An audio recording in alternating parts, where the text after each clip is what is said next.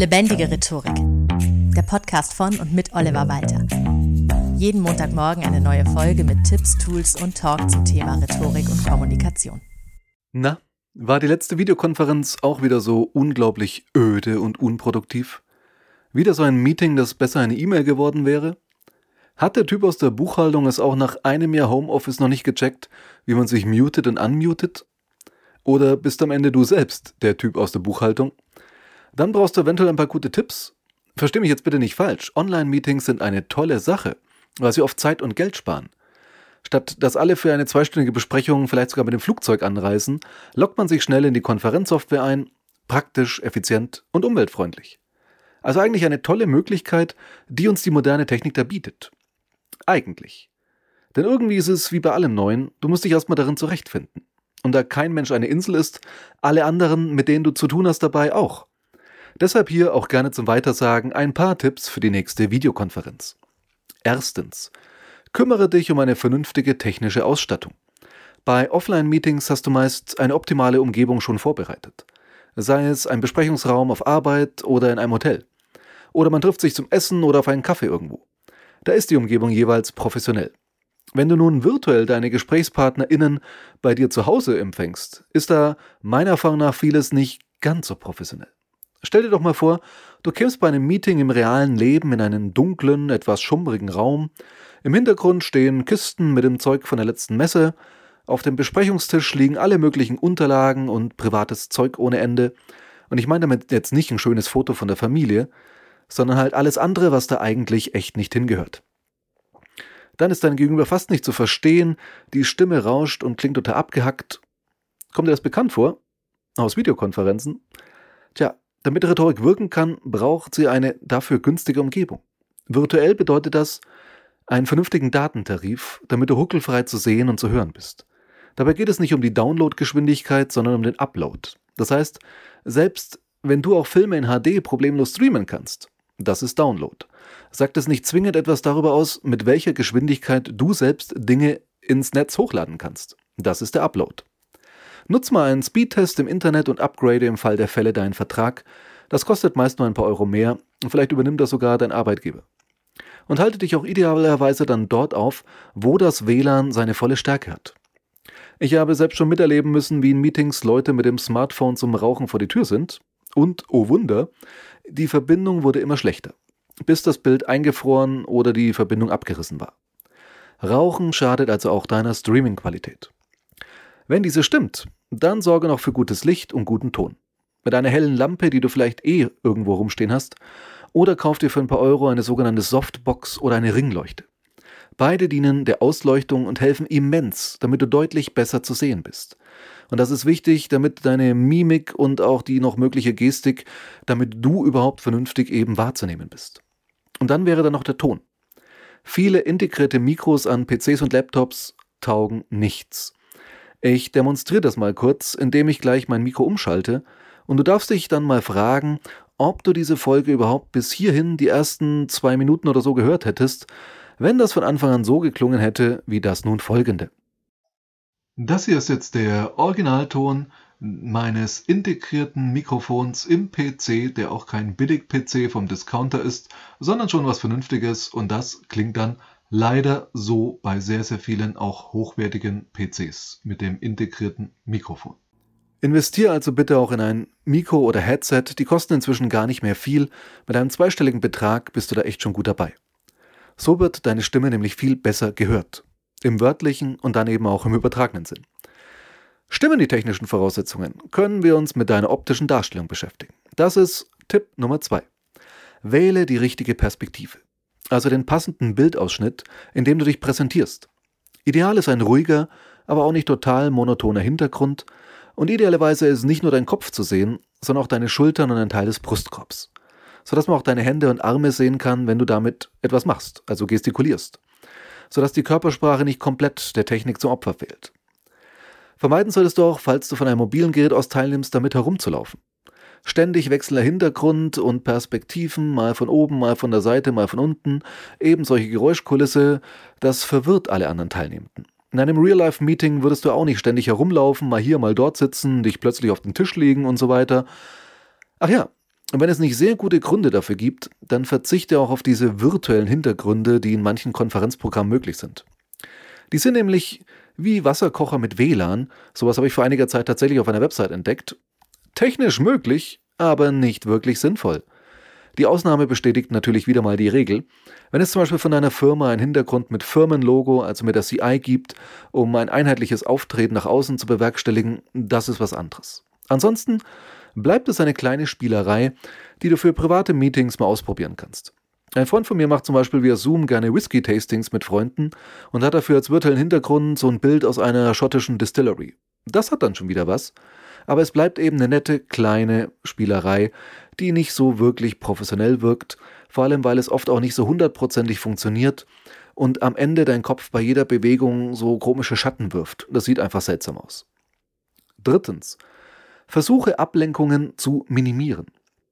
In einem Meetingraum in deiner Firma gibt es keine Waschmaschine, die gerade piepst, dass sie fertig ist, keine Kinder, die laut schreien, und es klingelt auch nicht der Paketbote. Zudem schaust du dort direkt anderen Menschen in die Augen und eben nicht auf den Bildschirm, auf dem auch noch Mails aufploppen, deine Online-Auktion gleich ausläuft oder sonstige Benachrichtigungen reinkommen. Und mehr als mal zwischendurch ein leicht verschämter Blick aufs Smartphone schnell als unhöflich gilt. Das Problem ist, die Aufmerksamkeitsspanne am PC ist automatisch geringer als im echten Leben. Und wenn du eh noch am Arbeitsplatz sitzt, wenn die Konferenz losgeht, dann kommst du aus diesem Arbeitsflow gar nicht in den Besprechungsmodus. Such dir deshalb am besten für das Meeting einen anderen Ort im Raum. So wie du im Büro, wenn jemand zu einer Besprechung kommt, in den meisten Fällen ja vermutlich auch nicht am Schreibtisch hinter dem PC sitzen bleibst, sondern mit dem Gast zu einer Besprechungsecke oder ähnlichem gehst. Wechsel die Standorte je nachdem, was du gerade tust, das hilft dabei, den Fokus zu behalten. Dabei hilft auch, sich komplett zu bekleiden, also im Business-Stil. Klingt erstmal komisch, wenn ich das so sage, aber es ist so. Laut einer amerikanischen Studie kleiden sich so um die 90 Prozent der Menschen im Homeoffice nicht vollständig in Businesskleidung, wie sie es tun würden, wenn sie auf Arbeit fahren würden. Es hat sich inzwischen sogar schon das Zoom-Shirt eingebürgert. Das ist ein schickes Hemd oder eine Bluse, die neben dem Computer auf einem Bügel nur darauf wartet, dass ein Call reinkommt und man das Shirt schnell überwirft. Und du so wie Clark Kent in Sekundenbruchteilen so Superman wird, seriös aussiehst. Aber Achtung! Als Clark Kent trägt er Anzug und Krawatte, als Superman dann die Unterhose über dem Pyjama. Don't do that. Ich habe das mit der Kleidung spaßhalber auch mal für euch getestet, extra für den Podcast. Nein, okay, ich war einfach auch mal zu faul, mich für ein kurzes Gespräch komplett in Business-Kostümierung zu schmeißen. Also stand ich da an meinem höhenverstellbaren Schreibtisch, im feinen, seriös bis zum vorletzten Knopf zugeknöpften Businesshemd und untenrum trug ich, naja, die klassische Jogginghose, in der ich noch nie joggen war, weil sie dafür viel zu schlapprig ist, und Badelatschen. Ja, und was soll ich sagen? Genauso habe ich mich auch gefühlt. Also dieses Kleider machen Leute ist keine rein optische Sache. Du fühlst dich in unterschiedlichen Outfits auch ganz anders und agierst automatisch auch anders. Das passiert unbewusst. Deine Kleidung ist ein wichtiger Anker für bestimmte Kontexte, in denen du dich so oder im anderen Kontext eben ganz anders verhältst. Und im Homeoffice verschwimmt das alles irgendwie so miteinander. Andererseits ist dieses Zoom-Shirt zumindest noch etwas, das dich daran erinnert, jetzt den Modus zu wechseln.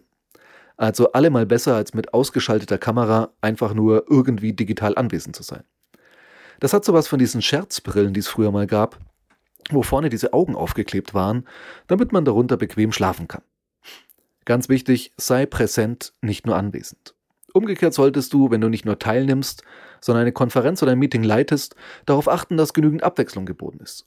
Spiel mal ein Video ein, wenn es thematisch passt. Bitte um Rückmeldung im Chat oder was auch immer an Tools in der Software vorhanden ist, zum Beispiel dieses Handheben und so weiter. Lass das Meeting nicht einfach so vor sich hin plätschern. Strukturier es.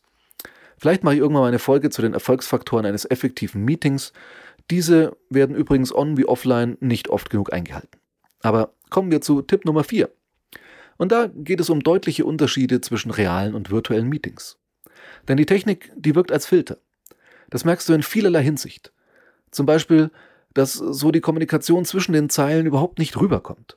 Es wirklich schwierig ist, in Online-Meetings eine Atmosphäre entstehen zu lassen. Und ein ganz großer, vielleicht sogar der größte Schwachpunkt ist der schwierige bis unmögliche, direkte, also genauer gleichzeitige Augenkontakt. Denn damit dein Gegenüber in deine Augen schauen kann, musst du ja in die Kamera schauen, nicht zu deinem Gegenüber. Schaust du deinem Gegenüber in die Augen, schaust du vielleicht eher nach links unten oder also da, wo die Person eben auf deinem Bildschirm dargestellt wird. Und die Person, der du in die Augen schaust, schaut in die Kamera. Deshalb funktionieren manche Dinge nicht, die sonst funktionieren, wenn zwei Menschen sich anschauen. Kurze mimische Signale der Zustimmung oder Ablehnung und auch ein Lächeln überträgt sich so nicht wirklich leicht. Also es geht schon, aber halt zeitversetzt, weil man zwischendurch immer wieder zur Kamera schauen muss. Und dann wieder von der Kamera weg, um die Reaktion des anderen oder der anderen zu sehen. Und was kann man da jetzt machen? Ähm, gute Frage. Ich habe auch keine perfekte Lösung, bewundere aber das Problem. Das Einzige, was hilft, ist, diese Gaps sich bewusst zu machen und immer im Hinterkopf zu behalten. Wir müssen vielleicht auch erst lernen, mimische Signale online so ein bisschen anders zu interpretieren, als wir sonst tun. Und das ist viel kognitive Arbeit, die ja zudem normalerweise unbewusst abläuft. Aber solange niemand einen Bildschirm erfindet, der gleichzeitig als Kamera dient und nicht noch eine Kamera an anderer Stelle, aktuell meist drüber, benötigt, werden wir damit irgendwie klarkommen müssen. Dazu gehört auch, dass du bei mehreren Teilnehmenden nicht jemand anderem mit einem Blickkontakt mal eben, ja, zum Beispiel das Wort erteilen kannst. Du musst solche Dinge zwischen den Zeilen, die oft nonverbal passieren, online deutlich verbalisieren. Also wirklich sowas sagen wie, jetzt ist Ingo dran, lieber Ingo, bitte leg los. Fünftens und letztens, egal wie sehr es jetzt um Technik ging, darum, wie sehr sie filtert und all das, was du beachten solltest, sollten wir uns immer bewusst sein, am anderen Ende der Leitung sitzt ein Mensch aus Fleisch und Blut. Ein fühlendes, empfindsames Wesen. Und irgendwie schaffen wir das zusammen, dass wir uns mit unseren Worten erreichen. Dass unsere Kommunikation gelingt. Nur darauf kommt es ja letztendlich an. Vergiss die Technik. Also vergiss bitte nicht wirklich die Technik. Aber vergiss nie, dass da immer noch trotz PC, trotz Kamera, trotz Software und trotz Hunderten oder Tausenden Kilometern an Kabeln oder Funkdistanzen zwei Menschen miteinander sprechen sich miteinander austauschen, sich durch Sprache berühren, auch wenn sie am jeweils anderen Ende der Welt sind. Und wer jetzt meint, einen auf Besserwisser machen zu müssen, von wegen die Erde sei eine Kugel und habe deshalb gar kein Ende, der war noch nie in Hof in Oberfranken. Aber egal, du weißt, worauf ich hinaus will. Als kleine Hausaufgabe möchte ich dich jetzt herzlich einladen, dir doch mal einen Sparringspartner zu suchen und mit dieser Person einfach mal eine Videokonferenz rein zu Testzwecken aufzumachen. Und einfach nur gemeinsam alle Funktionen durchzuprobieren die Kameraeinstellung zu justieren und sich auch Feedback zum Ton und so weiter zu geben. Und wenn du dann noch mehr darüber wissen willst, wie man online kommuniziert und präsentiert, dann möchte ich dir, Achtung, hier ausnahmsweise ein kleiner Werbeblock, mein Webinar zu eben jenem Thema ans Herz legen. Das findet so circa monatlich statt. Nähere Infos auf meiner Facebook-Seite facebook.com slash lebendige.rhetorik und natürlich auf meiner Website, die ja gleich im Outro angesagt wird. Danke fürs Zuhören und bis zum nächsten Mal.